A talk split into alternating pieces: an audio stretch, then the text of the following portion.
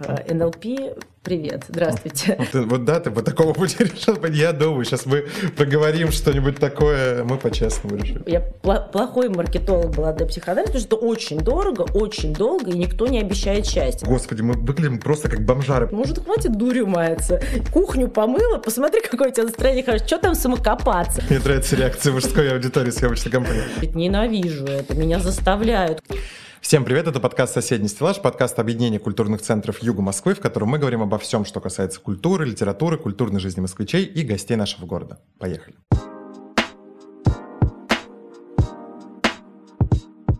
Мы каждый раз, у нас есть замечательные редакторы, которые готовят меня к съемке. У нас есть рубрика «Кто такая?», и мы зачитываем как бы, все, все о госте, все, что нам удалось найти. Психоаналитик. Все, что нужно знать обо мне. Как тебя зовут еще раз? Так иначе, вот такой будет выпуск. Константин, Костя. Э, Костя, как, как очень удобно. Приятный. У меня, вот, когда я выхожу, начинается шоу «Мои чужие письма», извини, что я тебя прервала. Пожалуйста, пожалуйста. Вот я этих людей знаю, которых я приглашаю, но у меня почему-то есть страх назвать не то имя. Ну, понятно, если я уже общалась mm-hmm. с человеком, безусловно, я запоминаю. А если лично нет, особенно когда нужно имя и фамилия, я каждый раз... Ну, то есть, когда я с ухом работала, редакторы все знали, что первое, что мне нужно сказать, как зовут гостя. Как зовут гостя. Да. Вот, поэтому, вот у меня поэтому... Тоже у меня есть да. проблемы с именами, у меня жирно вот так все написано. Кто такая?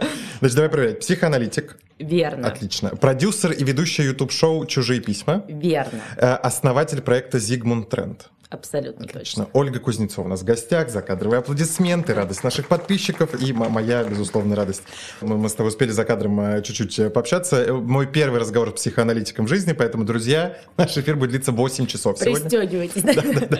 У нас есть стандартный тоже вопрос, он такой, как бы, проявление нашего гостеприимства. Как ты до нас добралась? Все ли комфортно? Все прекрасно. Как тебе обстановка библиотечная вокруг? Немножко непривычно, потому что я, как обычно, зашла шумно, потом поняла, что это несуразно. Разно в подобном э, учреждении, но мне очень нравится. Давно ли ты была в библиотеке вообще в жизни своей? Ходишь ли ты туда, может Мне быть? кажется, в детском возрасте. Вот у меня воспоминания о библиотеке связаны mm. с детским возрастом. Все Наверное, очень меня туда поменялось. водили. Это был тот возраст, когда я сам, не сама туда mm-hmm. ходила. Да. Все очень сильно поменялось, поэтому присмотрись к библиотекам, рядом с которыми да, живешь, да, особенно к библиотекам Южного округа. Это, это наши библиотеки, поэтому... Класс, вообще кру- крутой проект. С чего хотели начать и о чем сегодня вообще Хотели, о многом хотели поговорить, но с чего хочется начать? Всегда, как мне кажется, что люди, находящиеся в профессии, в любой, неважно, психоаналитика, это там, не знаю, мы, да, там, как люди, работающие с культурой, с ивентами, там, с ютубом и так далее, у тебя всегда немножко профессиональная деформация, и ты все вокруг видишь под углом своей профессии в том числе, и сложно отключаться. Насколько у тебя есть вот этот момент переключения с постоянного анализа людей? Анализируешь ли ты людей? Успел ли ты проанализировать меня? Есть ли у тебя вот эта вот деформация внутренняя от профессии? Это мой любимый вопрос, вообще любимая опасность Спасение героев, которые ко мне приходят, что сейчас Оля про нас все поймет и проанализирует. Или э, люди в компании, да, допустим, на дне рождения говорят, а вот ты как-то наблюдаешь, наверное, анализируешь. Mm. Я говорю, бесплатно, я этим не занимаюсь. Вот, все расслабьтесь. Ну, то есть, как бы вообще даже об этом не думайте. Но про... Не, ну, ради интереса, но все равно, там я тоже бесплатно свою работу не делал, понятное дело, но там я буквально, вот мы сейчас приехали из Нижнего Новгорода, мы заходили в музей местный. Я тут же нашел миллиард ошибок в плане своей работы, потому что мы занимаемся культурой. То есть, как бы я это сделал, я сразу, как бы, мне начинается вот этот мыслительный процесс в голове, как бы я это переделал. Угу. Не, разве нет такого? Ну смотри, у меня, так как у меня в основе лежит психоанализ, то когда ты начинаешь это изучать, сама находишься в анализе, да, находишься в групповом психоанализе, что немаловажно, у тебя, ну, конечно, у тебя меняется мировоззрение, картина мира, угу. ты видишь, как какие-то вещи между собой связаны, чего ты не замечала раньше, поэтому фоново в любом случае, ну, то есть из разряда ты до и после, да, это безусловно, но это проходит плавно. А в плане людей, знаешь, какая история? Чем больше ты работаешь с людьми, тем больше становится понятно, что есть какие-то определенные типажи, ну, психотипы. Uh-huh. И у тебя, вот как, насколько я знаю, хороший врач отличается тем, что он провел огромное количество консультаций, он уже, человек зашел, еще даже не начал говорить о своих симптомах, а он уже видит, uh-huh. ну, там, по, по мимике, по состоянию кожи, да, какие-то вещи. И вот психиатры точно так же, да, вот когда я проходила практику в психиатрических клиниках, отличались такие вот с опытом уважаемые психиатры тем, что они объясняли, что уже там, ну вот по каким-то таким... мини-намеком угу. можно выдвинуть гипотезу относительно того, с чем человек пришел. И вот у меня также с психологическими тип- типажами. Угу. Да? Когда ты видишь похожих людей, то я могу предположить, что, наверное, этот человек вот, будет себя в этих ситуациях так проявлять, к опозданиям других людей относится, относится крайне анально угу. и считает, например, что они крадут его время. Угу. Да? И, и если вот эти вот все черты есть, я предполагаю, что ну, вот этот тип я представляю, как устроен и почему у него так, что в других сферах я тоже могу предположить, как человек себя будет проявлять. Вот это вот есть, наверное, это и есть профессиональная деформация, что ты как будто вот... Часто ли ошибки в таких случаях бывают? Ну, то есть там ты, ты себе представляешь, что человек, там, например, условно кра- крайне там, негативно относится к опозданиям, да, и так далее, но пообщавшись, да, там более, там, не знаю, личное это общение или рабочее, что вообще кардинально меняется впечатление о человеке, и на самом деле все не так, как э, кажется. Ты знаешь, мне трудно ответить на этот вопрос, потому что я ярлыков не вешаю, да, то есть у меня нет такого, что... Но запи... хотя нет, за... хотя... записи делаю, да? Хотя нет, на самом деле, вот я была на большом гулянии на дне рождения относительно недавно, и я подошла к своему другу и сказала, я говорю, вот эти два парня... в конце вечеринки подерутся. Uh-huh. А они вообще были из разных компаний, там сосед один пришел, он вообще никого не знал.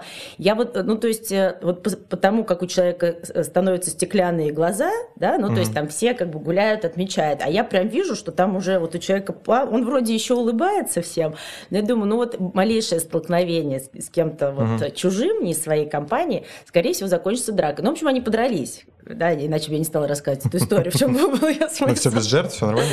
Да, да, все в порядке. Ну, ко мне вернулся этот друг, он говорит, профессионал, профессионал, хотя, наверное, ты должна это видеть. Mm-hmm. Я говорю, ну, это просто какая-то такая насмотренность и понимание. Вот, поэтому сказать так, что я прям кому-то какой-то там прикрепила ярлык, а потом поняла, что это совсем не подходит, ну, наверное, просто не было, знаешь, таких mm-hmm. ситуаций.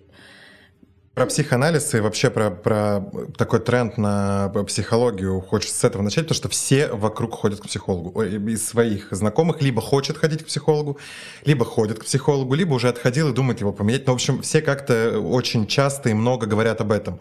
Насколько это адекватный подход к себе? Объясню. Мне всегда просто казалось, что это немножко такая внутренняя не слабость, а неспособность разобраться со своими проблемами самому. Как ты себе это объясняешь? Почему все резко... То есть пропорционально увеличивается количество психологов, психоаналитиков, психиатров, и да, это же разные все три профессии, насколько я понимаю. Но и пропорционально растет количество пациентов. Откуда вообще так, такой тренд на копание себя, разбор в себе? Ну, я предполагаю, что отчасти, отчасти, маленькой части я приложила свою руку к этому, потому что, конечно, когда ты делаешь шоу, да, где есть психоаналитик, читаешь письма, разбираешь, привносишь вообще эту идею того, что это может помогать и вообще как это все работает, то ты снижаешь планку входа в кабинет психолога, угу. психотерапевта, психиатра, которая, в общем-то, была довольно высокая, да, у нас.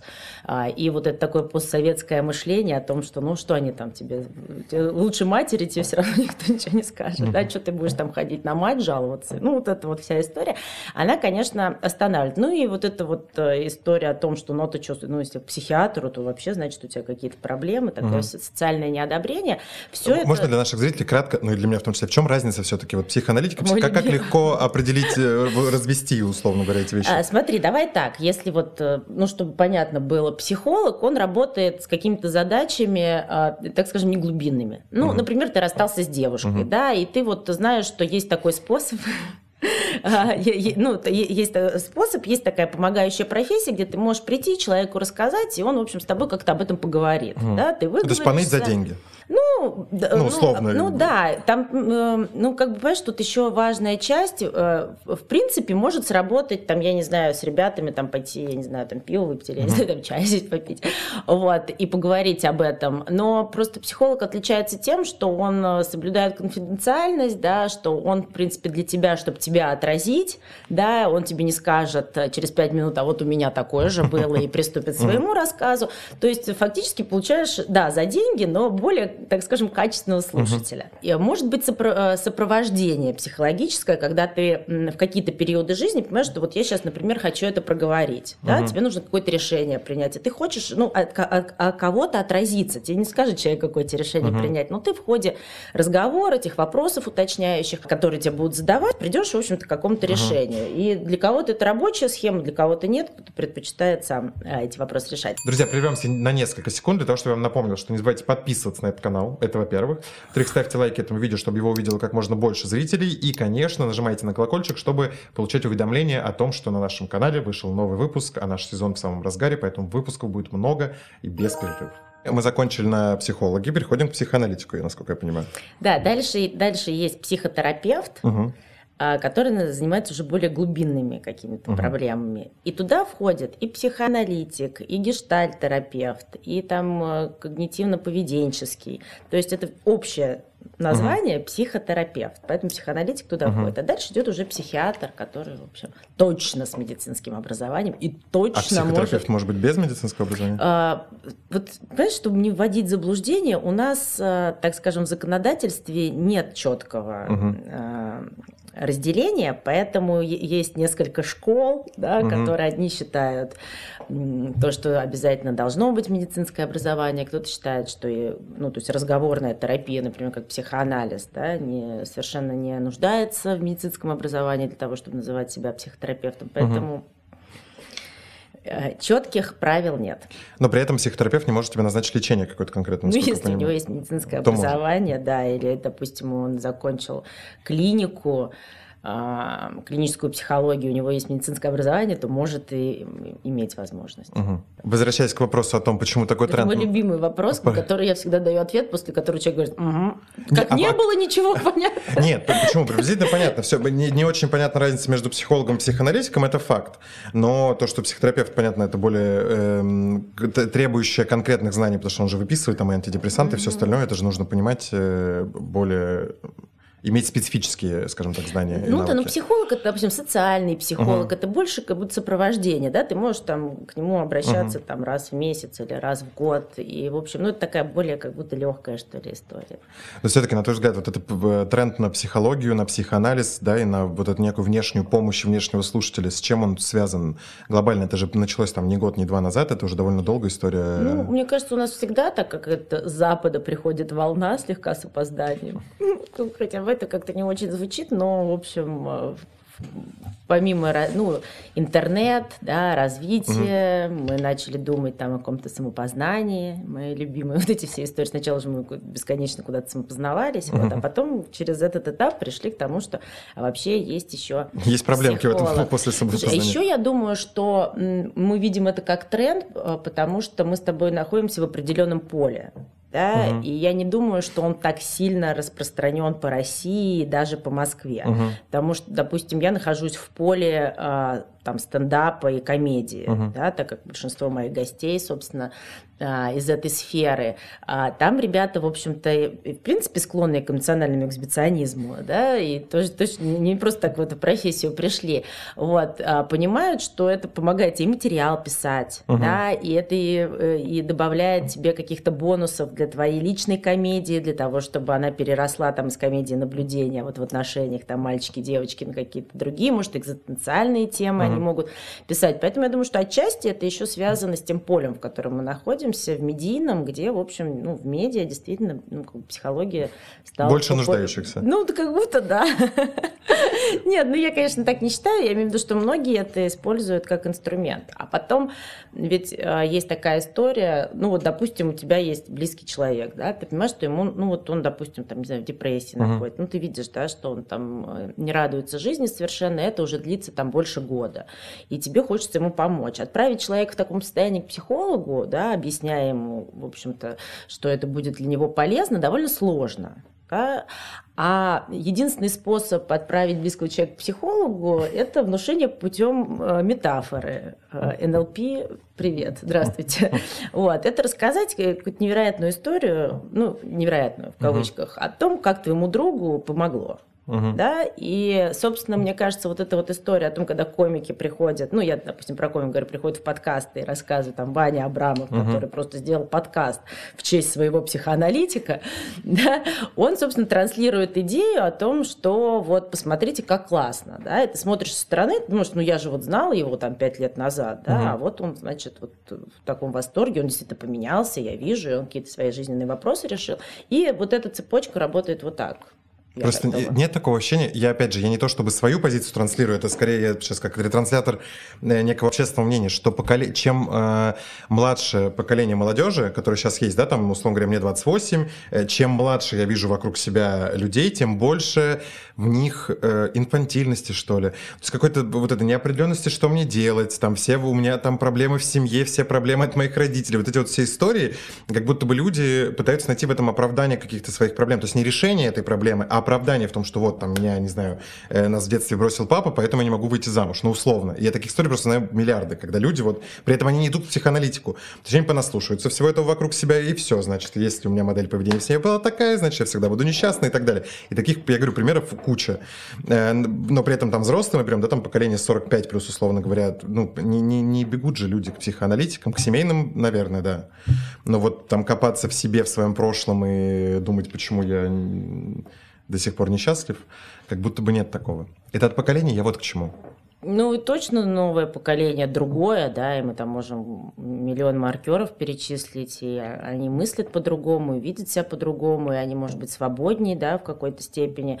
Это и поколенческое, и, безусловно, я думаю, что, точнее, я не думаю, я это знаю, что когда тебе там двадцать лет, ты приходишь в анализ, mm. да, это одна история, а когда тебе, допустим, сорок пять - пятьдесят лет, ты приходишь в анализ и видишь, как ты наступал на одни и те же грабли, простым языком, да, там, куча раз, и оказался в этой точке, то это погрустнее.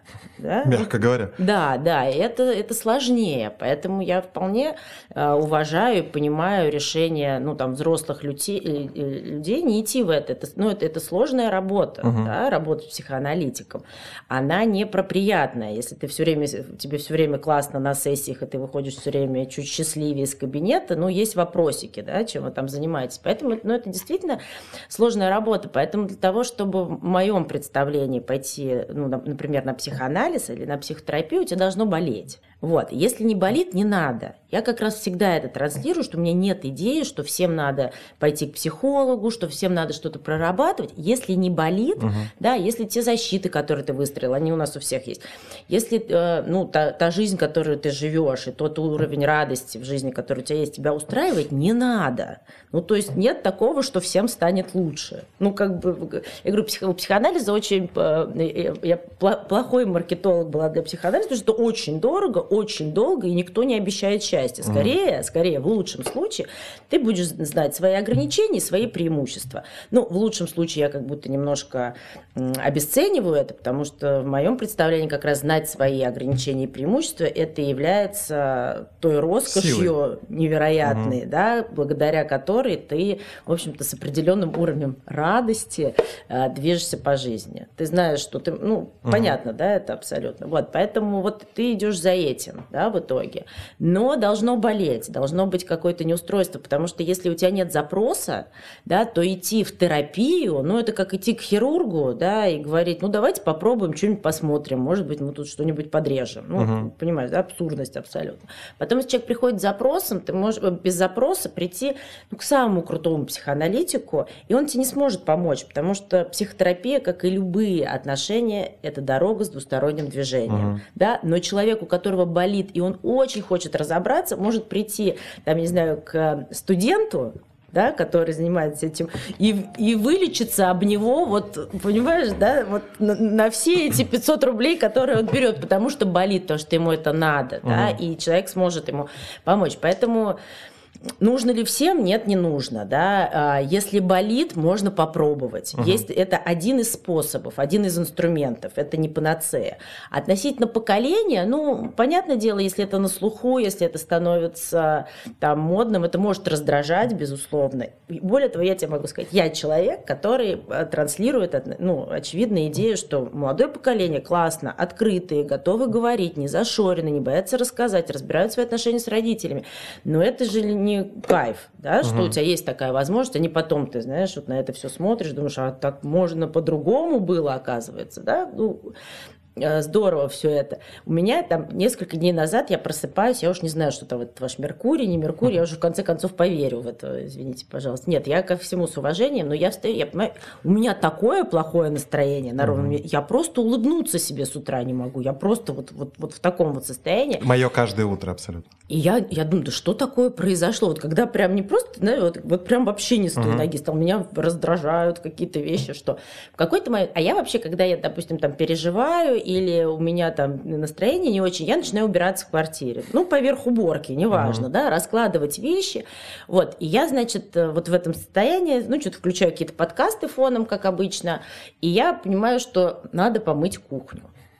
Я, значит, все из этих ящиков, значит, вытащила, три раза запустила посудомоечную машинку, угу. параллельно, пока она у меня там работала, я сходила в магазин, купила фермерскую курочку, параллельно сварила бульон угу. куриный. Через четыре часа я стою, настроение потрясающее, и у меня в голове вот эта фраза: «Ой, эти ваши депрессии, идите на, на завод поработайте». Угу. Понимаешь, да? Угу. Поэтому и, и во мне, да, при том, что я сама больше десяти лет в психоанализе, я, в общем-то, это все транслирую, и во мне есть вот эта часть, которая говорит: может, хватит дурью маяться, кухню помыла, посмотри, какое у тебя настроение хорошее, что там самокопаться, да?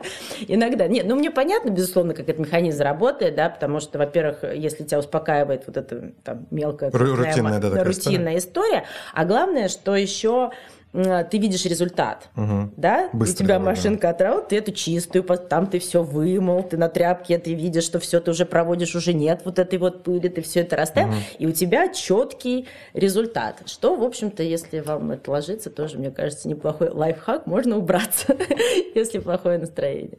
Заканчивая этот блок про, такой вводный блок, блок про, психоана... про психоанализ, с какой наиболее частой проблемой приходят люди? Ты же практикующий, правильно, человек? Я уже очень давно не занимаюсь... Личным приемом? Да, да. Я разбираю кейсы, точно так же, как я делаю в шоу «Чужие угу. письма». Мне можно написать письмо. Вот. Или иногда люди говорят: да, я не буду ничего писать, сам, типа, Оля, расскажу. Угу. Вот. И человек мне пишет письмо, да, или рассказывает историю. Если пишет письмо, я готовлю заранее. Если рассказывает историю, то, соответственно, ну... Uh-huh. онлайн это происходит. Я разбираю эту историю, в принципе, как я делала, ну, по большей части в первых выпусках, да, там был uh-huh. разбор гораздо более детальный. Письма, предлагаю свои гипотезы, выдвигаю свои гипотезы относительно там конфликта, да, который есть в этой, ну, у этого человека, да, или этой проблемы. И потом, в общем, мне человек задает вопросы, и мы выходим из этого кейса тем, что мы предполагаем, какой вектор может быть, да, раз развития или по какому вектору стоит двигаться для того, чтобы разрешить эту проблему, да, в зависимости mm. от того, что э, люди написали. Ну, Саша, на твой взгляд, вот это такой усредненный, если брать пласт кейсов, которые ты разбираешь, какой наиболее частый запрос? Отношения. Или группа за... отношений? Отношения, всегда отношения. Более того, что бы в мире ни происходило, я это убедилась в этом на своих офлайн-встречах, да, потому что когда началась турбулентность, это жуткое, mm. в общем-то, понятное дело, что всем нам нужно было время какое-то оправиться, и я не представляла, что я сейчас буду в стендап-клубе, да, на сцене обсуждать, учитывая, что со мной рядом сидит комик, ну, то есть, как будто вообще не до смеха. Казалось, что людям это очень нужно, да, прийти, вот, э, обсудить это. Мне писали письма, что когда мы увидели афишу, нам уже стало легче, мы сейчас придем куда-то в пространство, где люди вместе с тобой думающие, да, не ставящие э, диагнозов, да, не разводящие мир на черное и белое, угу. а анализирующие, да, потому что все-таки я думаю, что моих подписчиков объединяет как раз вот эта идея, что мы анализируем, мы выдвигаем гипотезы, пытаемся понять, ну, себя, да, потому что, что бы ни происходило, мы воспринимаем это, понятно, через себя. Угу. Да? У каждого у нас внутри своя какая-то есть история, которая откликается на то или другое. И буквально, так как был большой запрос, через несколько дней мы ставим еще одно офлайн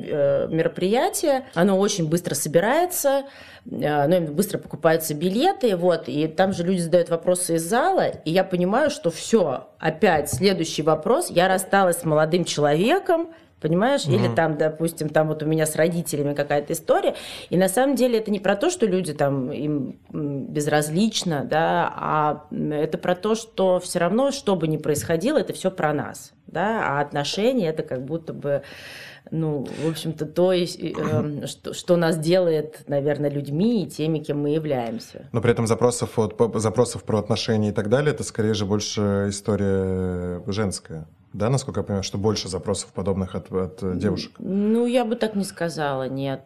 Причем, когда я говорю про отношения, это же мож, могут быть детско-родительские отношения, угу. это могут быть отношения в коллективе, это могут быть отношения там, с руководством.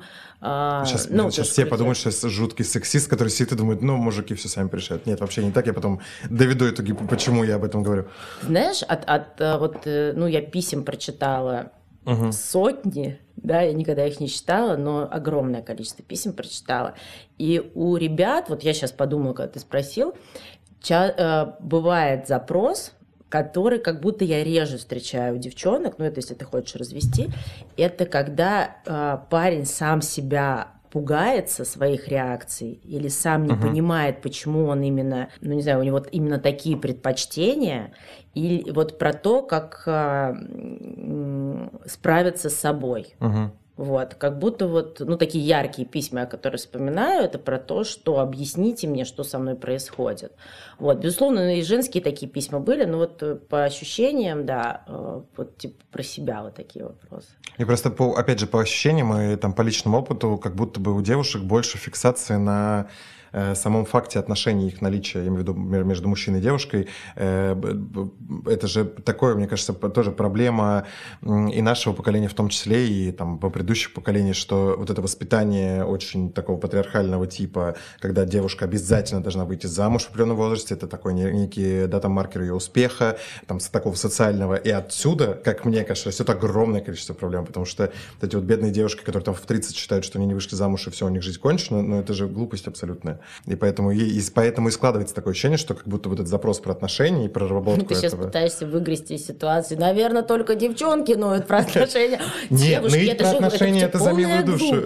Зачем же так надо? Я про другое немножко. Я про то, что ныть про отношения понятно, и понятно, что парни, да, мы с друзьями общаемся, тоже огромное количество, мы сидим и друг другу, понятное дело, там ноем и жалуемся на отношения, и все по-разному переживают расставание и прочее. Но вот этот вот запрос на сам факт и наличие отношений как таковой, он как бы как будто бы чуть важнее для женского пола, на мой, опять же, субъективный взгляд. Меня похоронят в комментариях прямо сейчас. В комментариях, да. да. А, я думаю, что опять э, всег- вопрос того, в каком поле мы находимся. Угу. Да? В моем поле э, моих знакомых э, и тех людей, с которыми я э, пересекаюсь, нет такой идеи. Ну, то есть, угу. но э, наверняка где-то она присутствует. Понимаешь, да, что я имею Конечно. в виду? Ну, то есть, мы все в своем пузыре живем. Да, он да. Абсолютно... У меня нет, вот, ну, особенно в последнее время, ощущения, что вот там девчонка считает, что если у нее нет отношений, то вот она как-то там менее реализована, и что нужно вот вынь да положь, лишь бы были. А, при этом мы все равно, я, м- при том, что понятно, что все равны, все прекрасны по факту своего рождения, но мы биологию тоже не можем выводить за скобку, поэтому есть, ну, какие-то объективные вещи, uh-huh. да, почему, допустим, девушка там понимает, что она хотела бы, ну, в каком-то определенном возрасте создать пару, потом создать семью, да, созда- там, родить ребенка, ну, то есть мы же не можем это отрицать, правда? Вот, поэтому я думаю, что, безусловно, шлейфом это откладывает свой отпечаток. И опять же, мы с большей или меньшей степенью осознанности, да, являемся заложниками каких-то своих стереотипов, представлений там, о том, как мир устроен и так далее, угу. и тому подобное. Поэтому я думаю, что да. да. Продолжая эту тему, для тебя, на твой взгляд, может ли быть человек счастлив, который не э, нашел себе вторую половинку и без отношений прожил всю жизнь? Может ли он быть счастлив по-настоящему? Не всю жизнь без отношений, потому что, ну, вот, не было каких-то отношений, которые пришли к какому-то логическому, да, в, в понимании большинства, mm-hmm. там, финалу, дети, mm-hmm. ну, там, может быть, и без детей, но именно вот вторая половинка, да, твой спутник жизни, вот эта вот вся история. Можно ли обрести счастье без этого элемента? Ну, если... Здоровому человеку, ну, я имею в виду обыкновенному человеку. Я... Ну, если об этом думать, как бы об этом думали психоаналитики, то это очень страшно, если человеку не нужен другой человек. Почему? Ну, потому что наше все-таки психологическое устройство, там не будем там ставить, ну, какой-то, ну, так скажем, более или менее то, что нас делает людьми, да, те свойства, которые нас делают людьми, предполагают, что нам нужен другой человек. Всем этого желаем, чтобы все все нашли и все всех нашли.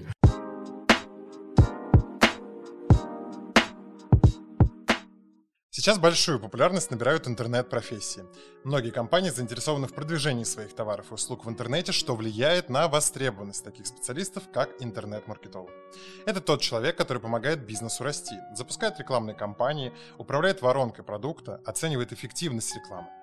После прохождения курса вы научитесь работать с разными проектами и бизнесами. Научитесь считать, сколько денег и клиентов ваша реклама приносит бизнесу, запускать рекламу и анализировать ее эффективность, проводить исследования и выстраивать бренд компании, создавать и реализовывать стратегию онлайн-продвижения, работать со всей маркетинговой воронкой и ключевыми инструментами, а также взаимодействовать с маркетинговыми подрядчиками или целой командой. Курс нацелен на практику решения задач с использованием реальных инструментов маркетолога. Во время обучения вас ждут учебные проекты на реальных клиентах. Начать осваивать профессию можно абсолютно бесплатно, чтобы понять, подходит ли вам формат обучения в Яндекс.Практикуме. Вводная часть курса находится в свободном доступе. Команда профессионалов поддержит на всех этапах обучения, а на онлайн-встречах можно задать вопросы эксперту и поработать над заданиями с однокрупниками, чтобы укрепить свои знания. На курсе запланировано тринадцать воркшопов с опытными маркетологами из крупных компаний.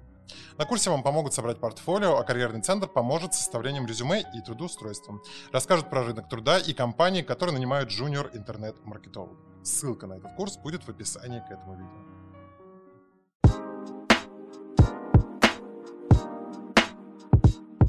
Твой путь э, как бы, к медийной психологии, к медийному психоанализу, он, я так понимаю, начался с телеканала ТНТ, да, с шоу «Перезагрузка», совершенно это было первое верно. Появление. На твой взгляд, подобные вот эти, да, мейковер-шоу, есть определенный формат, да, «Перезагрузка» — это один из ярких представителей этого формата, насколько они действительно помогают людям? Э, не, я при этом не про зрителей, зрители, понятно, да, там это некий источник вдохновения, ты смотришь, я тоже так могу и прочее. Вот те герои, которые у вас попадали, вы видели реальные изменения постфактум, то есть не в рамках, да, там, съемочного процесса, там вот прошло две недели, ну, два месяца, два года. И ты вот видишь, что действительно человек поменял жизнь, и вот вы сделали какой-то вклад сильный в развитие, там, и пропушили этого человека личностно. Конечно, да. И это очень похоже на историю с психоаналитиком и с пациентом, угу. который я рассказывала. Те девчонки, которые пришли за изменениями, да, и пришли за перезагрузкой, они эту перезагрузку получили. Те девчонки, которые пришли, ну, тоже с большей или меньшей степенью, да, мы понимаем, что это формат, да, uh-huh. телевизионный. Вот. А те, которые пришли за грудью, губами, стрижкой, что там еще можно было получить? Одежду. Одежда, да, за одеждой, а они получили одежду, стрижку там, и грудь. Вот, поэтому, да, да, я видела, видела это на моих глазах, все происходило. Иногда ты просто поражаешься тому, что мы месяц снимали, да, то есть угу. мы снимали несколько полов, да, но, ну, в принципе, девочки находились месяц в Москве, да, угу. то есть это все, вот одна серия собиралась месяц. И, да, были совершенно удивительные истории о том, когда просто, друг, ну, просто другой человек, не потому, что его там подстригли, уложили, да, и переодели, а что, в общем-то, ты просто... Это... Причем мы обсуждали это много раз с продюсерами, что вот когда девчонка выходит, вот этот вот апогей, да, угу. когда она выходит к зеркалу, поворачивается, и у нас либо у всех мурашки по коже, вот у всей съемочной команды, угу. мы стоим, вот ты, ты, ты вот это чувствуешь на каком-то уровне, это невозможно поделать и невозможно обмануть. Либо вот оно произошло, да, потому что как будто вся вот эта перезагрузка, она вот в эту точку, угу. да, вот, вот этого поворота, и либо оно случилось, и там вот просто другие глаза у человека, и она это видит угу. сама, и это невозможно не почувствовать. Либо это не получилось, да, и это, ну, и так тоже бывает. Да, опять же, смотря кто зачем пришел. Есть ли, есть ли какой-то там, не знаю, кейс, который тебя, из, я имею в виду, из перезагрузки, который вот тебя поразил до глубины души, или, может быть, с кем вы общаетесь до сих пор из героинь? Господи, какое количество героинь было. Кость, ты не представляешь, ты сейчас меня спрашиваешь, я думаю, я сейчас так далеко уйду в дебри памяти. Не, ну вдруг, я знаешь, бывают такие истории, что типа там какой-то суперклассный случай, который, не знаю, тебя лично, может быть, как-то тронул так, что там попал в какую-то личную историю. Господи, либо там на... столько было историй, что иногда я сидела, особенно в начале, я думала, никому это больше не рассказываю никогда. У вас были какие-то табу, которые вы там не вставляли в эфир, например, какие-то вещи, которые которую рассказывала героиня, которые не... Нет, этот период, по-моему, нет. Нет, нет. Ну, то есть старались не брать прям какой-то тяжеляк совсем, угу. да, хотя, в принципе, иногда это является частью истории. Ну, то есть там как-то редактора, вот, может быть, старались, потому что все-таки это еще утреннее, субботнее шоу, да, там она сидит на рельсах без зубов, ну, как бы, вот старались... И все-таки... ждет свои губы, одежду и все остальное. Да, да, да. Вот, ну, то есть старались вот эту, ну, такую мрачную сторону, может быть, подбирать, да, хотя бы съемкой. Угу. Вот, но это вот вперед на, этот, на вопрос о том, что придумываете ли вы сами эти истории. Да, как, нет, как, как сказал, конечно, это не первый источник этой фразы, но как сказал Гарик Аганисян, жизнь — это лучший драматург, и я точно не придумала бы таких историй. Угу. Мне бы даже в голову не пришло какие-то. При этом у нас был довольно серьезный кастинг, то есть многие вещи перепроверялись, звонили родственникам, вот, и, конечно, больше всего продюсеров раздражало, если мы понимали, что кто-то что-то придумал, это неправда. Чтобы точно взяли, да? Да, они взяли девчонку, которой так нужно было, но выбрали, потому что там в этой истории какой-то перчик был, а это все. Ну, есть же как бы вообще люди, которые придумывают себе жизнь, придумывают истории, и, дел... и так в это верят, что ты, в общем-то, и не поймешь, что это угу. не произошло. Вот, поэтому, конечно, такие осечки тоже были, и разные другие, но это человеческий фактор. Ну, в общем, мы старались изо всех сил сделать, помочь тем, кому вот, ну, вот хочется помочь. Почему, на твой взгляд, подобных шоу, там, да, ну, это формат, да, который существует не только на ТНТ, их довольно много и в нашей стране в том числе. Почему э, мужские мейковеры не так популярны и э, востребованы, как женская история? Потому что жен... есть, понятное дело, что есть мужские герои, их сильно меньше. Э, почему у нас такое отношение к этому? Потому что если мы берем, например, э, зарубежные разные телеканалы, есть куча, есть прям конкретно отдельные форматы, только под мужчин сделанные. Есть, ну, в общем, там куча можно примеров привести и накидать, что можно посмотреть на эту тему, но у нас почему-то это не переживается.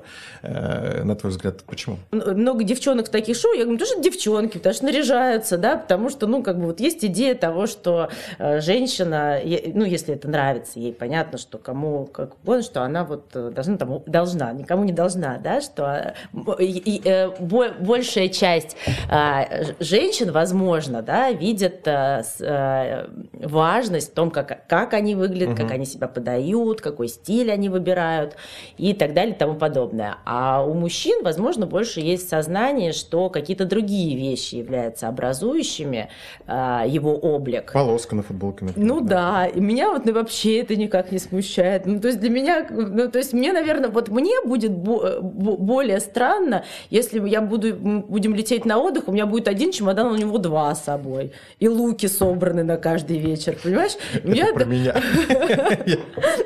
Нет, это тоже ок, понимаешь, это все, это же все складывается, ну, как конструктор, да, понятное дело, что один этот факт, да, не сделает для меня человека это менее понятным, но мне, наверное, скорее, да, больше понятно, потому что, наверное, мой папа, да, он вот только вот если куда-то выходить, да, угу. то он тогда, да, там костюм, вот это вот все, но при этом, что он потрясающе выглядит, за собой ухаживает, но не было никогда такого, что мы за день до чьей-нибудь свадьбы ездим по Москве, потому что папе не можем найти ботинки под этот костюм, да, но при этом представить, что мама решила, что она не идет в этой юбке, да, и, и папа, значит, это, не едет на работу, да, но ездит вот это от ГУМа к ЦУМу, пятьдесят этих поездок, потому что... И это, ну, как бы, знаешь, когда ты в этом живешь, для тебя это органично. Поэтому мне кажется, что действительно, в общем, есть какой-то культурный код, и, в общем, хотя многое меняется, и понятно, да, что все по-разному, там есть девчонки, которые вообще, ну, как бы, да, там, отрицают это или как-то спокойно к этому относятся.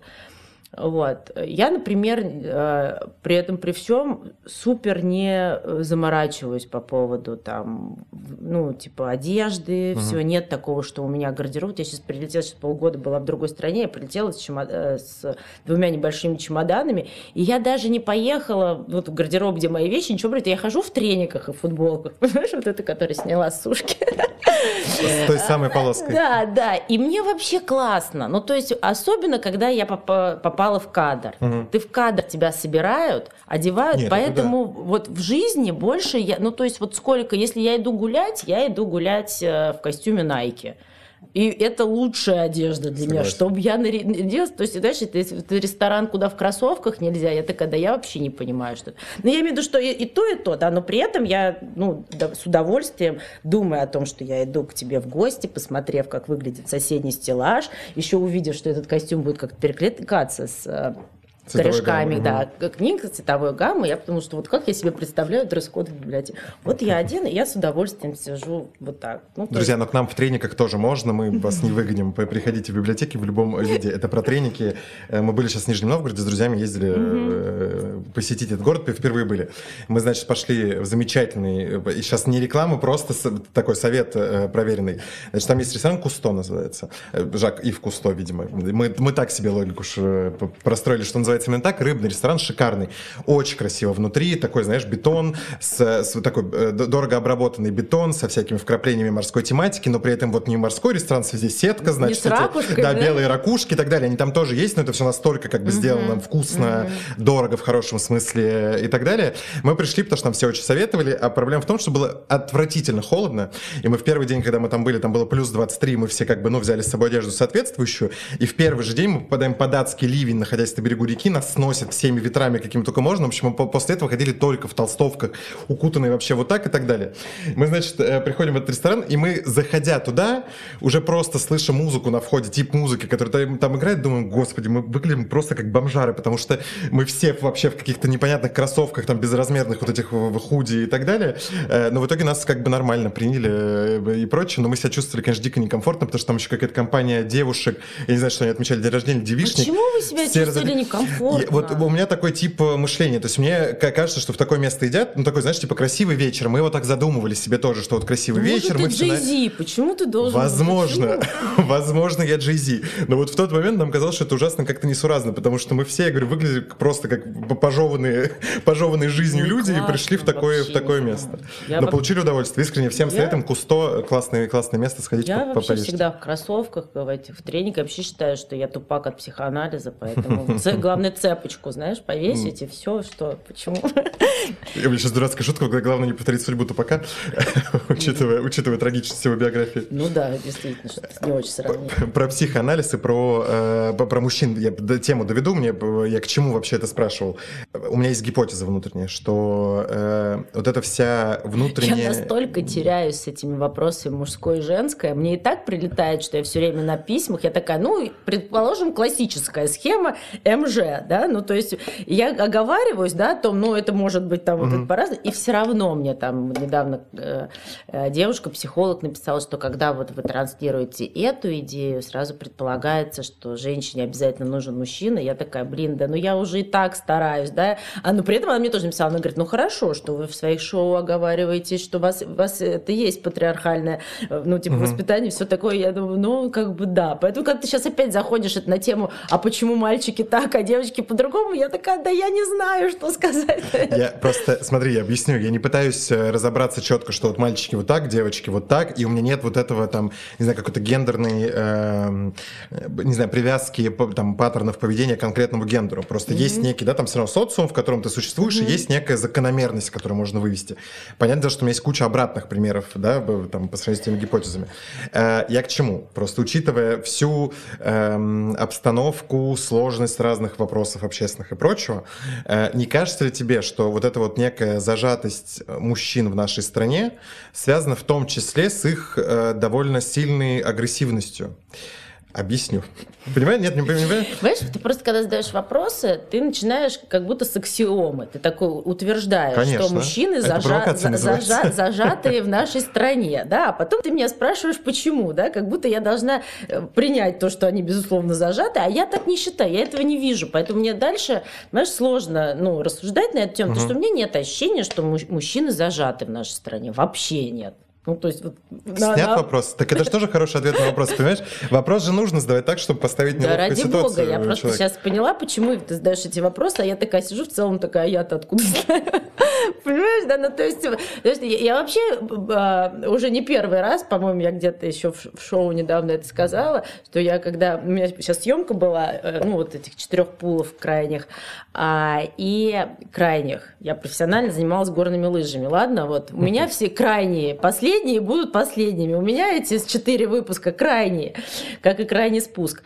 Вот, и я этим, ну, ко мне же приходят на шоу, которое я снимаю, зрители, и мы что-то разбираем, по-моему, сыры Мягковой, вот, и я говорю, ну, есть гипотеза, вот, потом что-то я знаю, я говорю, подождите, я сейчас сказала, я знаю, я говорю, ребята, как в тот момент, когда я скажу, что я разобралась в чем-то, mm. я что-то точно знаю, мы закрываем это шоу, потому mm. что, ну, моя идея в том, что я могу анализировать. Ну, да? Предполагать. Могу выдвигать гипотезы, да, я могу делать предположения, но я не знаю, как это. Я не знаю, почему у нас в реалити-шоу, понимаешь, mm-hmm. да, больше участвует девчонок, чем пацанов. Но я могу рассуждать с тобой на эту тему. Mm-hmm. Вот. Про чужие письма, раз мы к ним, да, так, так часто возвращаемся. Конечно, мы хотим о них поговорить. Вы же начинали, правильно, немножко в другом формате, да, с Русланом Белым, и чуть-чуть была другая форматная составляющая. Mm-hmm. Тебе... Чуть-чуть. Это я думала чуть-чуть. Оказалось, что мне надо новое шоу снимать. Тебе удобнее существовать в том формате, который есть сейчас, или то, как вы начинаете? По, по, ну, по личному ощущению себя в кадре, себя с гостем, э, себя в этом шоу? Ну, мне было сложно, я долго перестраивалась, потому что я э, э, не отдавала себе отчет в том, что это новый формат. Да? То uh-huh. есть так как мы довольно быстро решили, что э, Руслан уходит из кадра, он еще продюсировал первый пул. Тебе как комфортнее, комфортно тебе вот в этой конфигурации, которую вы сейчас? Потому что, ну, да, и поменялся формат, и да, да. одной быть э, тяжелее.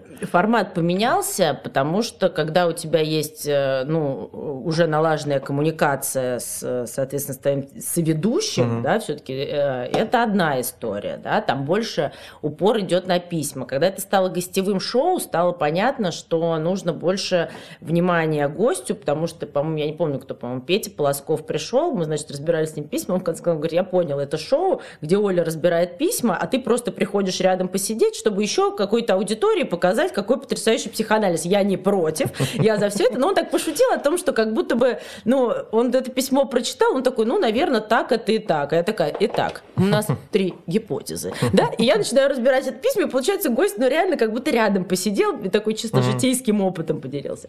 Вот, поэтому в ходе э, было сложно из-за этого, было сложно именно менять формат, понимать, потом сейчас у меня уже гость со своим письмом приходит, uh-huh. первое письмо мы разбираем, это стало прикольно, потому что первый же гость сказал, если бы потом не надо было мое письмо читать, я бы, конечно, сейчас тут это разнес бы его, но потом же мы будем обсуждать мое, я, пожалуй, корректно отнесусь к проблеме другого человека. Поэтому э, трансформация шла, она шла естественно, Естественно, да, то есть мы меняли, я меняла стиль ведения, письма поменялись, поэтому, помнишь, ты сказала, твой mm-hmm. разбор, там вот было больше про ситуации, три больших письма, все подробно, сейчас он такой более легкий, письма, конечно, остаются и будут всегда, но я тебе так скажу, нет у меня ответа на этот вопрос, как мне было проще. Потому что в начале, скорее всего, без Руслана, по многим причинам, я бы это все не вывезла. Угу.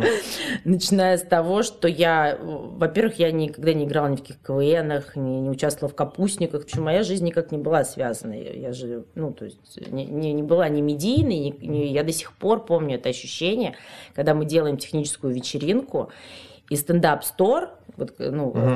он полностью забит людьми, что там даже на баре, там сто с лишним человек, он полностью забит. Они, естественно, пришли на Руслана, потому что Руслан Белого новое шоу. И он мне такой говорит, малая, посиди на лестнице, я пойду разогрею. И он выходит на сцену, и я остаюсь одна, и я смотрю на эту сцену, этот, на этот стул, свет, который, я такая думаю, я на полном серьезе сейчас туда выйду. Во-первых, они пришли на стендап, понимаешь, да? Они пришли на Руслана Белого, его фанаты.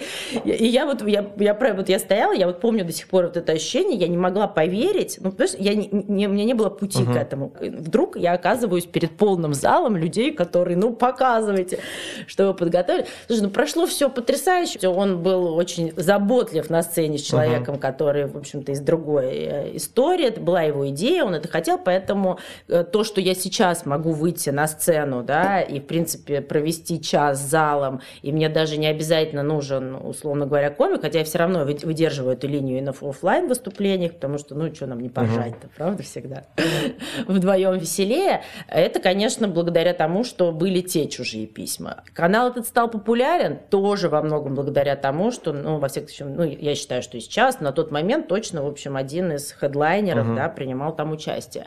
Тогда это было комфортно. На тот момент, когда для Руслана это перестало быть интересным вообще какая-либо деятельность, помимо собственного стендапа, да, своих концертов, и он ушел из ТНТ, и он ушел из чужих писем, уже это не могло дальше ехать. Ну, то есть это не та история, вы либо оба хотите это делать, и вам интересно, либо нет. Поэтому сейчас я, конечно, уже, ну, и это шоу бы не стало моим. Ну, секундочку. Вот, поэтому, ну, так вот, как это складывалось, и круто. Сейчас я продюсер этого шоу, да, сейчас ты наверняка это знаешь, много переговоров с разными площадками, это сейчас целая...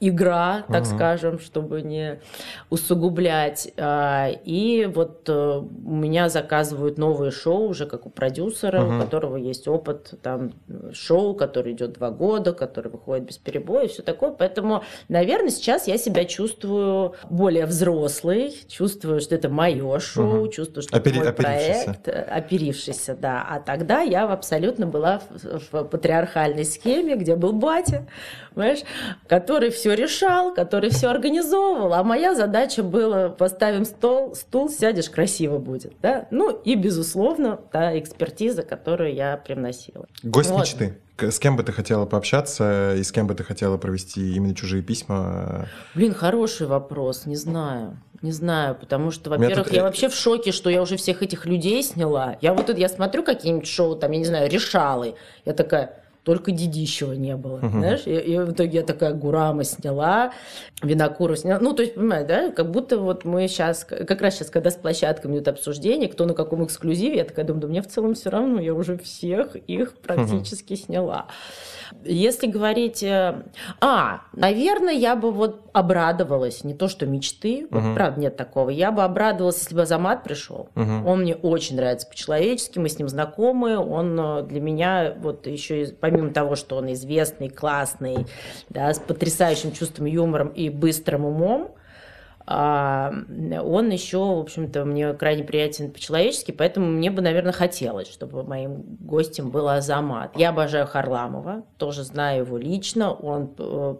по-человечески, ну, во всяком случае, в моем поле, да, это э, потрясающий человек, воспитанный, интеллигентный, образованный, вот. Э, и с Харламовым, кстати, мы снимали пилот перед перезагрузкой на ТНТ, угу. который ТНТ не взял. Было очень обидно. Я там была Дудем, когда Дудя еще не было. Mm. Я как психоаналитик задавала интересные, острые вопросы, еще потом давала какой-то свой фидбэк. Вот, и, конечно, когда... Прости, я должен проговорить, Юрий Дудь признан иностранным агентом Российской Федерации. И, в общем-то, его не взяли, и было очень грустно. Мне, потому что, в общем, не знаю, зачем я сейчас это рассказала, но мы вспомнили про Харламова. Но Харламова... А вы снимали пилот чужие... прям конкретно для... по, по заказу ТНТ? Они решили, что они не хотят очеловечивать своих персонажей, угу. что есть условно. О, я понимаю, это как, в принципе, и с психоаналитиком работает, да, чем меньше он вообще в медиасфере, да, там вот у психоаналитиков, которых я знаю, там, ну, в лучшем случае, там, да, даже на Фейсбуке у них нет страницы. Угу. Это люди, у которых там все расписано, им вообще не нужно это ни продвижение, ничего, они не афишируют свою жизнь, там обычно какая-нибудь фотография там с цветами на даче, знаешь, и вот все, да, и там целый мир за этой фотографии потрясающего, глубочайшего человека, но его нет на поверхности.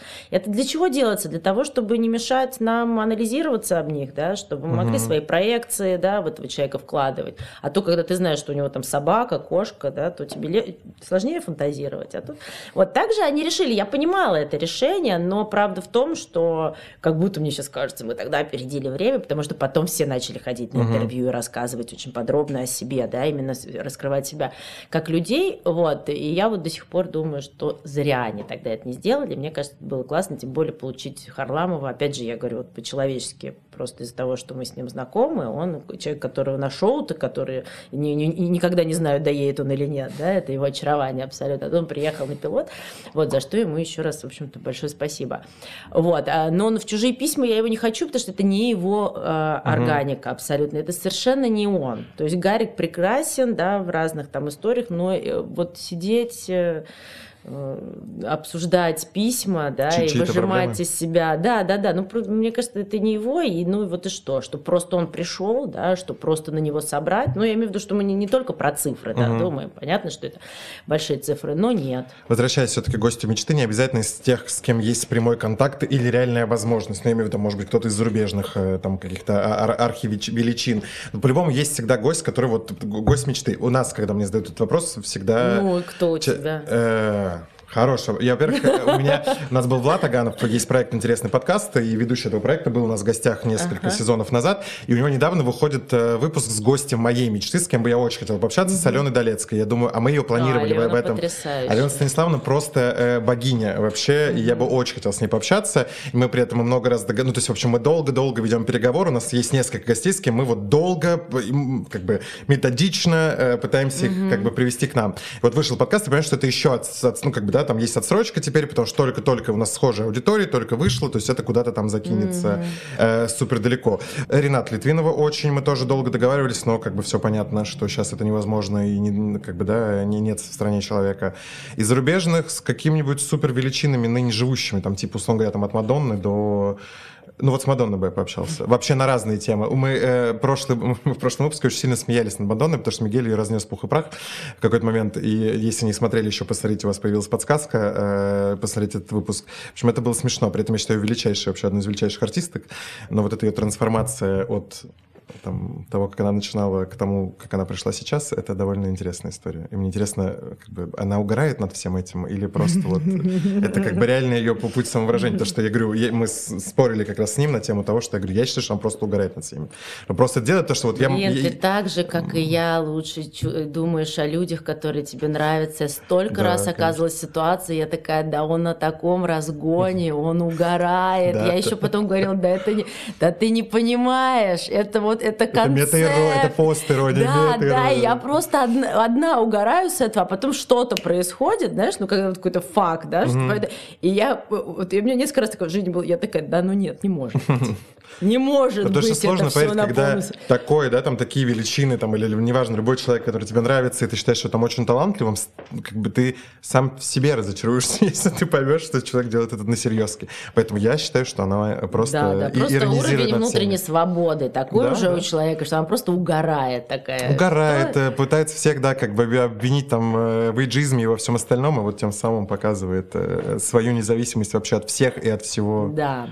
Ну, у тебя, видишь, у тебя тут формат, который может раскрывать человека, который рядом с тобой, все-таки гораздо ну, очевиднее, да, чем мой формат. Потому что все-таки, так как в «Матрице» шоу лежит комедия, угу. да, то это шоу не существует без комедии. Это уже тогда опять другое шоу. Про «Матрицу», кстати, комедия. Сейчас я, я очень угу. быстро про «Матрицу» комедии в шоу. Смотришь ли ты конкурентов, подобных вашему шоу? Все э, площадки, которые снимают, сделали шоу, там, либо «Мы вас слушаем», угу. либо... Притом пилот мы сняли первый такой, вот, где люди, вот решалы, например, ну решалы немножко uh-huh. другая, да, история. Вот это вот я все смотрю. Есть а... какие-то, которые тебе кажутся интересными? Потому что мы смотрим... Нет, поэтому я делаю такое свое шоу, сейчас запускаю. Я считаю, что а, а, есть там комедия, есть стёб, да, который тоже имеет место быть, но когда нет экспертизы, на которую ты опираешься, угу. а люди приходят рассказывать проблемы, я не понимаю, про что это. Ну, сколько... Я не могу бесконечно смотреть, как человек рассказывает, он говорит, о, мать моя, да, вот это, ну, как бы, ну, окей, угу. ну, какие-то есть смешные, какие-то комики более это делают изысканно, какие-то менее. Но у меня это интерес не вызывает. Все-таки мне кажется, что если ты заявляешь, ну, то есть для меня формат шоу, где приходят люди, рассказывают свои истории, и ты решаешь их проблемы, но ты хоть что-то должен дать, вот в моем uh-huh. представлении. То есть мне всегда важно, да, на выступлениях, что человеку, который рассказал, да, ему даже, если этот вопрос так звучит, что у него нет ответа, вернуть ему, да, что вопрос звучит таким образом, как будто вы не запрашиваете у меня ответ, да, ну, то есть вернуть ему хотя бы, ну, не хотя бы что-то, да, ну, то есть Потому что какая-то практическая польза ну, была. Ну да, да, да, во всяком случае из разряда на подумай. Ну вот что-то, вот я вот именно так это и вижу, что, что-то вернуть назад, чтобы отразить от себя, да, что делают, собственно, uh-huh. психологи. Вот он, он пришел, к нему вопрос не дал, дать ему отразиться, да, может быть, с тем, что, ну вот вопрос там как-то а, сформулирован таким образом, что не предполагает ответ, это тоже ответ, uh-huh. да, это возможность отразиться. В этих шоу этого нет. И э, даже есть там шоу, где вроде как там психолог какие-то в конверте пишет ответы э, на те истории, которые рассказывают э, люди, которые сидят на сцене, но для меня это тоже ж, звучит не живо. Вот. Угу. Мне кажется, что в этом шоу самый кайф – это ди- диалог мой и моего соведущего с человеком, который сидит в зале, мы видим его реакцию, да, я ему говорю, а вот, наверное, так-то, так-то, он такой, откуда вы это знаете? Это я... новый проект, который вы будете да, сейчас запускать? Да. Соведущие да. постоянные единицы или это сменяемые? Нет, нет, нет, тут нужно соведущих менять, потому что а, что-то должно меняться. Mm-hmm. Да? Ну, то есть, ну, основа этого шоу – это гости, которые в зале. Да? Идея у меня такая была изначально, но Руслану она показалась неинтересной. Он не верил, что люди будут рассказывать свои истории. Mm-hmm. На момент создания «Чужих писем» он не верил, что люди письма будут писать. Я говорю, Руслан, я четыре года отработала на перезагрузке. Люди такие истории mm-hmm. рассказывают в кадре про себя, что, поверь, писем будет предостаточно. И он, конечно, был а, приятно поражен, что, в общем-то, писем действительно было великое множество, и И была идея, угу. чтобы люди из зала это рассказывали, но мы от нее отошли, остались вот этот проект, вот он такой, какой он есть, он с письмами, и, конечно, когда, ну, этот проект дал возможность огромному количеству людей из разных точек русскоговорящего сообщества письма написать, и большинство писем, девяносто процентов, сейчас начинают слов, даже если это письмо не будет в эфире. Спасибо, что есть возможность написать. Сейчас угу. пять утра, я сижу, я думаю, я столько думал, вот я сейчас, я дописал это письмо, и мне что-то стало понятно, или мне стало легче, угу. и спасибо вам большое, что вы пишете, я читаю все письма, это супер ценно, это еще один пласт, да, на котором держится это шоу, вот это вот а, знание людей, что я эти письма читаю, их возможность написать, да, потому что можно написать, конечно, в стол, но если тебе откликается, ну, персонаж, угу. да, такой, как я, то, наверное, кому-то важно написать это письмо. И вот это вот сообщество, которое под этими письмами сложилось, людей, которые пошли учиться на психолога после того, как смотрели это шоу, да, там решили какие-то свои вопросы и так далее, и они все мне пишут, они подходят на выступлениях, мне рассказывают свои истории, потом уже, вот, потом уже девушка, девушки приходят с молодыми людьми, приводят их, чтобы они послушали, кто-то приводит родителей, чтобы они послушали, а, кто-то из ребят мне из зала говорил, что меня, он говорит, я, я говорит, ненавижу это, меня заставляют, когда выходит выпуск «Чужих писем», сидеть на диване вместе и смотреть, и слушать. Ну, он так в шутку тоже, он пришел на выступление, вот, поэтому вот эта вот именно часть отразить, мне кажется, очень важна в таких шоу, поэтому я, ну, как бы, завершая, угу. да, вот этот вот а, свой ответ, говорю о том, что я не вижу ни одного шоу, которое а, дает какую-то, как, на мой взгляд, ценность, обратную связь. Обсмеять шутку, если ты за этим пришел, то, ой, проблему, угу. да, то тоже иногда рабочая схема. Но вот этого не хватает, и мы это сделаем. Чтобы анонсировать нашим зрителям, нашим подписчикам, это аудитория, которая придет посмотреть на тебя, чтобы анонсировать, когда, что, где ждать новых выпусков, вернее, премьеры вот этого нового шоу, есть ли у вас уже какой-то план, когда вы хотите это выпустить? Слушай, ну мы снимем это в ближайшие два месяца, да, угу. поэтому, собственно, быстренько все это сделаем. Я думаю, что летом уже шоу угу. это будет. Площ... И все на канале «Чужие письма». Или площадка пока... Площадку я пока называть не буду, потому что мы ведем переговоры. Uh-huh. Там еще вопрос в том, что мы запускаем не одно шоу, а два. Uh-huh. Будет шоу, которое будет на «Чужих письмах». Если интересно, я могу отдельно про него рассказать. Конечно, это да. д- нам, другая нам история. Да. Вот. А вот этот вот формат, он будет отдельно, скорее всего, снят для площадки. Ну, в общем-то, понятно, что все ссылки во всех соцсетях, и в том числе в Ютьюбе, все я это выложу. И это можно будет посмотреть. И в общем, не потеряете, не переживайте. Да, да, это и проверенный втор... формат, короче, офлайн, он работает прекрасно, поэтому, в общем, будем и, снимать. И второй формат, который вы готовите, да, что-то еще, второе шоу? Да, я готовлю шоу «Психологическая игра». Угу. Вот, и это большое шоу будет, будет приходить, в общем-то, все эти люди, которых вы видели на «Чужих письмах». Вот, буду их группировать по принципу того, чтобы люди были между собой знакомы. Мне угу. кажется, это важный элемент.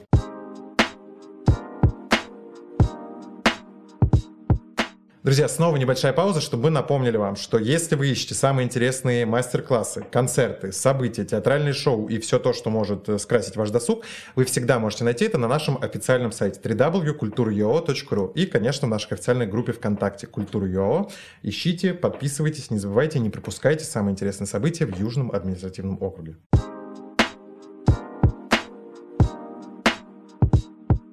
Близимся к финалу. Mm-hmm. Мы не можем не поговорить про литературу, потому что мы изначально задумывались как формат, как такой некий э, подкаст около культуры, мы до сих пор так и называемся, и в том числе около литературы, потому что мы изначально были только библиотечным форматом, сейчас мы уже как бы более расширенную историю делаем. Значит, вопрос, он, опять же, я не задаю тебе вопрос как сейчас там знатоку, эксперту, а просто там думала ли ты об этом, или есть ли у тебя какая-то гипотеза, почему так э, или почему не так. Э, смотри, если мы берем школьную, э, не школьную, просто классическую русскую литературу, то по большому счету любое произведение, это главный герой, это человек с каким-то просто багажом огромного количества проблем разного характера. От какой-то жести, как у Достоевского, до да, там, каких-то более таких, там, э, э, ну, не простых вещей, а более понятных, что ли. Сейчас меня все литераторы убьют. Ну, то есть, он говорит, там, э, проблемы уровня Толсто... героев Толстого не кажутся такими трагичными, как у Достоевского, по там, внешним признакам, условно. Э, не кажется ли тебе, что э, то, что все эти произведения, все крупные, большие, да, вот эти мастодонты входят в школьную литературу, и дети в период формирования своей психики читают о том, э, как Раскольников мучается от того, что он убил бедную бабулю, не кажется ли тебе, что это влияет на неокрепшую психику э, нашей молодежи? Молодежи, ну и нас в том числе, и нас это формирует. Да. Это и есть наш культурный код. Смотри, я к чему? Так может быть, вот эта вся депрессивность наша такая, ну мы же грустная нация, это же все... Не знаю, я не готова под этим подписаться. Что мы грустная нация? Да. Хорошо, но мы нация, любящая страдать, но это же очевидно. Если брать нашу культуру, проанализировать все то, что мы считаем великими произведениями и нашей культуры, я просто по образованию филолог, у нас есть много трудов на эту тему, которые мы изучаем. Вот наконец-то эксперт ворвался. Да, да. Это мне, это мне, это то, что у меня всегда можно, то, что меня, господи, филолог, который не умеет разговаривать сегодня, то, что меня всегда триггерит. Если проанализировать всю нашу русскую литературу, мы всегда э, про некие внутренние страдания человека. У нас нет ни одного великого произведения, которое не говорит о внутреннем компании, как копании внутри себя, или копании автора внутри героев, или копании э, автора внутри себя через героев, ну то есть там разные вариации. Но при этом, если мы берем западную литературу, то там немножко другая история, там история скорее про... Э, вернее, там намного больше произведений про путь к там, классному себе. То есть у нас просто все плохо, и мы думаем, вот почему все плохо. А там они идут, там есть развитие, они вот приходят к какому-то некому суперсчастью. Например, по ком звонит колокол. Что это за произведение, которое ты имеешь в виду? В плане про... Ну да, ты опять как будто так, знаешь, раскладываешь, что у нас тут исключительно про хтонь, а где-то на этом Западе невероятно. Хорошо, нет, невероятно. В Западе там тоже много в чем есть подумать, это я просто для сравнения. Я просто за то, что я не люблю, знаешь, вот это вот раскачиваться на маятнике из черного в белое, что вот у нас грустное, у нас... а там вот... Значит, в русской литературе нет маятника из черного в белое. Там есть один маятник, который находится в серой зоне. Это единственное, что есть в русской литературе. А потому там же что все... вся наша жизнь находится в серой зоне. Вот какие у нас и, философские и, мышцы. И пошли. Как раз, собственно, и работа нашей психики, так скажем, успешная, предполагает возможность оставаться в этой серой зоне, угу. а не, а, не прибегать к, причем совершенно ошибочному, ошибочной попытки или не прибегать к ошибочному способу успокоить свою тревогу, чтобы присоединиться к той или другой стороне. Поэтому как раз возможность оставаться в конфликте, да, вот, допустим... Ну, да, невозможно же постоянно быть в конфликте. А, ну, а как по-другому? Просто, понимаешь, есть идея в том, что есть такая бессознательная фантазия, что если присоединишься к белым или к черным, то тебе станет спокойнее. Угу. Но это фантазия, конечно. Это не решается, да.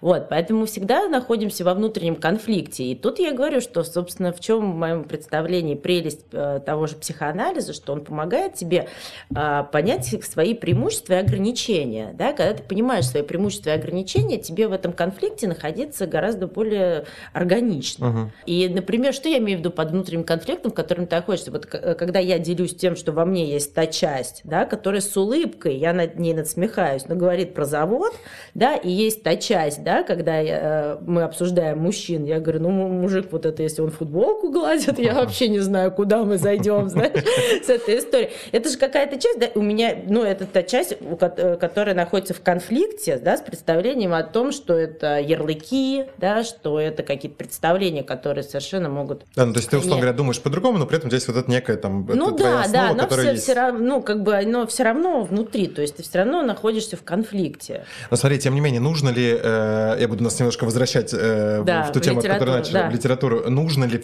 Э, Насколько адекватно в таком возрасте, там типа в возрасте пятнадцати-шестнадцати лет, когда дети сталкиваются впервые там, с какими-то более-менее серьезными, я имею в виду серьезными в плане взрослыми проблемами, насколько э, полезно погружаться в проблемы вот этих героев с суперсложными пластами, там же ну, накручено много Слушай, ну, всего. У тебя как, как будто ты, ты задаешь вопрос, который суперочевидный ответ, который много раз звучал относительно школьной программы в том, что ну, в одном возрасте ты одни пласты считываешь. Ну, то есть, когда ты э, юн, да, и не, не переживал какие-то такие внутренние конфликты, ты, ты, в общем-то, читаешь это произведение «Преступление и наказание», да, и ты, ну, в общем-то, как ты эту философию, наверное, не до конца воспринимаешь. Ну, читаешь uh-huh. и в конце, ну, и понимаешь, что вот это была противная бабка, да, проценщица, и вот он ее, и он, у него потом эти э, душевные терзания относительно этого. Но я не думаю, что это вот прям такое погружение, что это наносит какой-то отпечаток. Но опять же, тоже дети все разные, психика у всех разная. Понятно, что важен фон еще, да, если там ребенка что-то в этом как-то задело или потрясло, возможность это с кем-то обсудить, ну, там, я не знаю, со взрослым, да, и получить какие-то ответы. Я думаю, очень важно, вот, ну, как бы фон вокруг этого. Я почему задаю, я этот вопрос действительно часто задаю и многим гостям. Мне кажется, что важно, чтобы те люди, которые занимаются школьным образованием, если вдруг они нас смотрят, чтобы они слышали, что это не совсем адекватный подход, потому что мне кажется, что вся, э, э, как бы все то, что влияет на то, что большинство людей понятия не имеют, что там реально было в «Преступлении и наказании», каких-то деталях, и они этого не помнят, потому что в школе настолько отбивается чуть любое желание воспринимать русскую классику, и мы видим эту кучу этих примеров, и потом, там, в том числе наша работа библиотекарей в том, э, там, библиотекарей, культуры и так далее, чтобы вернуть людей к любовь к этому всему и доказать им, что действительно великие произведения, в которых вот ты в тридцать лет можешь прочитать и найти какое-то свое отражение. Исключительно поэтому задаю всегда этот вопрос, чтобы mm-hmm. еще раз обратить внимание на людей. Да, да, это круто, это тоже такая своего рода, может быть, громко звучит, но миссия, да, как вот я говорила про вход в кабинет психолога, показать, что вообще можно вернуться к этим произведениям, а, в общем-то, не оставаться вот с этой детской травмой, что я в кратком изложении еле это прочитала, а весь мир такой ваш Достоевский, это, ну да господи, или это там «Война и мир», что можно что-то для себя действительно новое там увидеть и почерпнуть, как мне кажется. Uh, у нас есть рубрика «Бон стеллаж», она называется.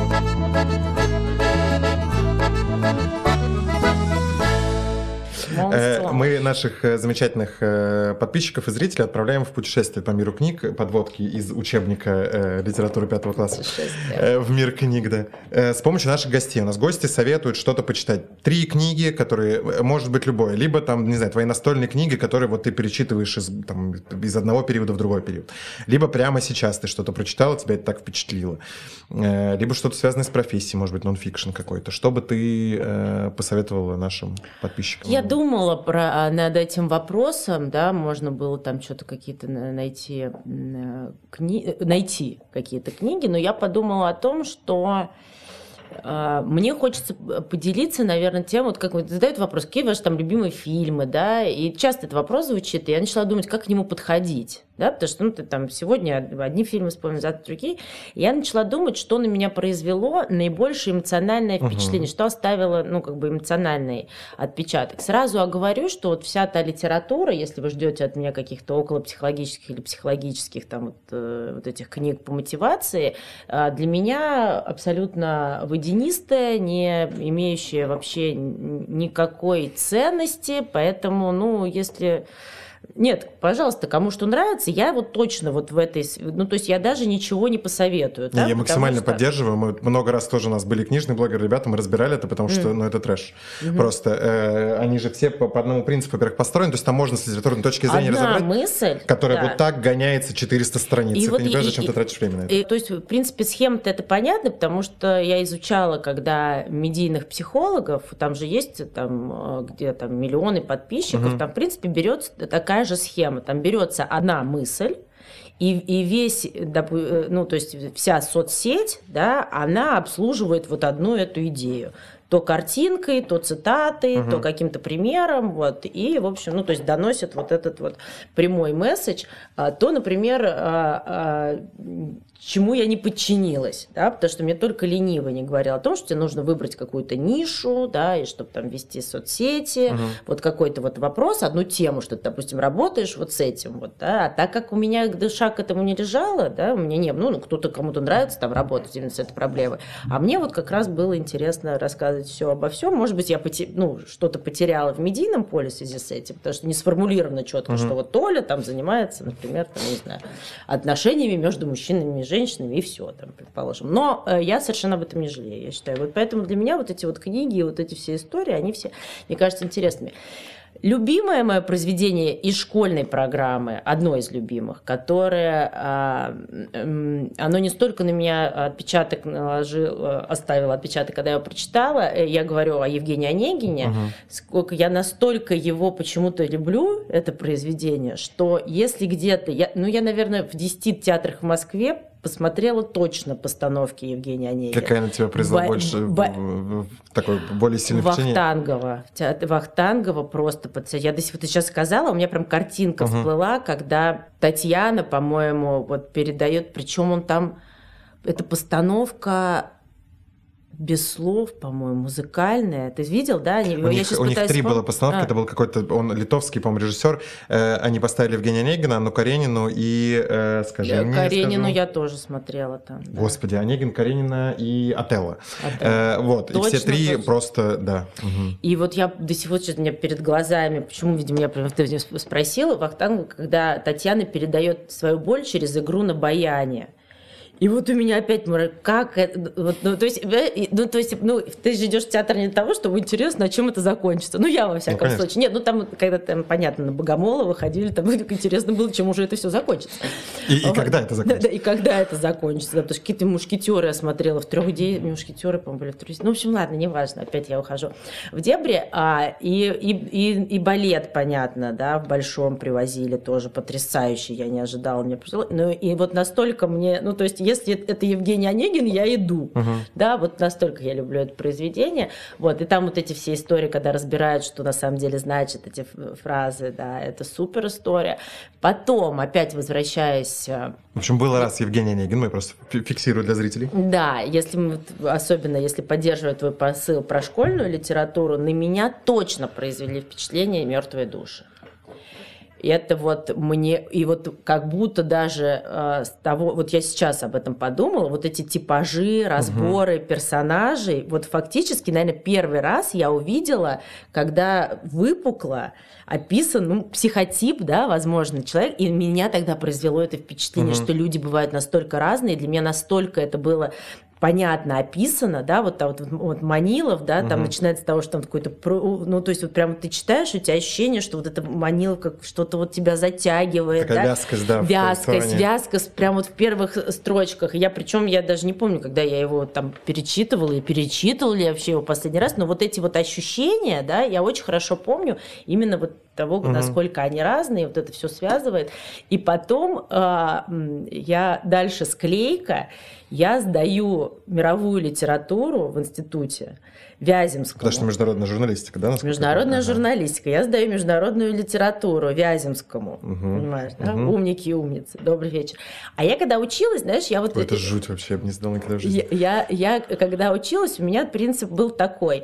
А, кто готов на тройку по бухучету, давайте свои зачетки. Я первая. Мне не надо... Вот реально, да, я подготовилась. Я вам на тройку дала, но мне вот это все не надо. Но то, что для меня принципиально, да, вот если я там готовилась, да, там вот эта мировая литература, то я помню, он несчастный уже сидит, я такая говорю, нет. Мне, мне нужно, нужно пять. Уже все сидят сдавать. Я говорю, нет, давайте еще билет. Понимаешь? Вот я когда представляю... И я помню, что в конце... Мне кажется, мне кажется я, нет, нет, я типа расскажу. Он такой, типа, ну это четыре. Я говорю, я еще возьму билет. Ну, понимаешь, да? Там, я помню, у меня это какая-то, по-моему, японская... Что вот это можно познать весь мир, не выходя за калитку своего сада. Вот я до сих пор это помню. При том, что вот меня спросил про истории, их я не помню. И я помню, что я, видимо, уже его достала. И я вот, я вот прям помню, как я ему начинаю описывать концепцию тройки, угу. олицетворяющая Русь, которая несется, значит, через эти мертвые души. И он как такой уже, я поставлю опять, только, Оля, уходите, пожалуйста. Вот, поэтому, так как у меня, ну, вот есть эта история, что я, он такой, ну, уже, типа, сама что-то расскажи. Потому что я в целом отвечаю, но не так, как ему кажется, чтобы это было достойно, значит, отлично. Взяла объемом, в общем, не качеством объема. Взяла объемом, да, в общем, тройка, понимаешь, вот эта, которая через Русь, она меня, в общем, вывела, я, ну, вывезла из этого экзамена, я вот была в потрясающем настроении. И книга, если уже уходить от э, классической литературы, школьной программы, книга, которая на меня произвела впечатление, это книга «Радость», в которой журналист описывает встречу Далай-ламы и архиепископа Туту, я угу. так понимаю, ударение. Он просто описывает неделю нахождения с ними. Это день рождения Далай-ламы. Угу. Приезжает, соответственно, его старый друг. И они не столько, ну, отметить, да, как, в общем, люди их форматом э, лучше всего могут отметить, это встретиться и поговорить. Угу. И там заглавная тема, э, тема радости. Э, э, заглавная тема того, как можно в мире, где происходит столько страданий, да, и всевозможных вещей, которые, ну, не, на которые невозможно не обращать внимания, испытывать радость от жизни. То есть это вот тема, все обсуждения их, описываются детали их встречи, их реакции, угу. ответы. Они ведут диалог, а журналист, который рядом, он записывает и диалог, и описывает обстановку, что еще очень интересно. Вот. И первая часть книги – это то, что нам мешает испытывать радость от жизни. Да? На английском joy называется, да? Именно радость. Вот, потому что я говорю, радость, оно как, вот, угу. э, как тридцать шесть и шесть. Да? У кого-то... Ну, понимаешь, да, что я имею в виду? Да, не да. про счастье. Вот. А вторая часть книги – это что как раз помогает нам uh-huh. испытывать радость, и какие есть для этого инструменты.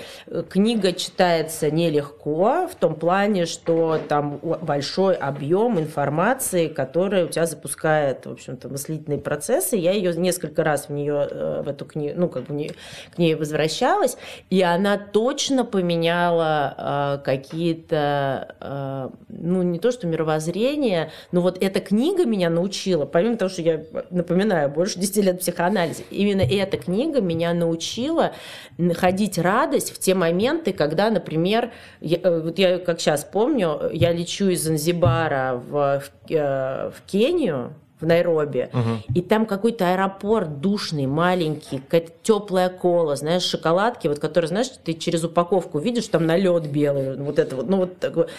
Жарко, никаких кондиционеров, и мы понимаем, что что-то произошло, там этот один самолет, что нам откладывают вылет на пять часов, а ты и так, ну, как бы угу. в дороге. И вот эти все условия, и, скорее всего, вот раньше бы я начала бы вот злиться, да, ну, то есть, а как раз я читала эту книгу, и я такая, так, а я вот как раз в этом состоянии, я такая, у меня есть пять часов, сейчас найти вот то место, да, где мне удобно сидеть, открыть и читать дальше эту книгу.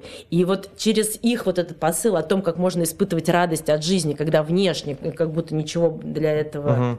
Uh-huh. не было устроено, да, она мне, ну, помогла, и я читала, и я прям понимала, что я, это кайфовые пять часов, лучшие за мое путешествие в Занзибар. Ну, то есть настолько мне в тот момент показалось ценным вот эта возможность поменять свое состояние, то есть я смогла на них опереться, и, и потом оно вот как-то трансформировалось, что я, ну, ну, конечно, не только книга, какие-то еще другие вещи привели меня в ту точку, что я такая, да что бы ни произошло, да, во-первых, могло быть хуже, а, а во-вторых, даже если это длинный рабочий день, когда-то я сделаю это последний раз. Поэтому... Мне кажется, это идеальная мысль, на которой э, вот наш весь эмоциональный фон, э, на, на который мы вышли в финал.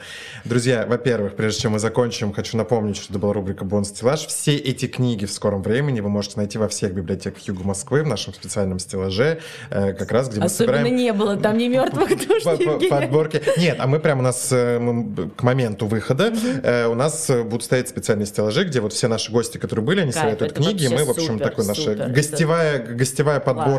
Класс. Для наших замечательных читателей. Приходите в библиотеку а Юга Москвы.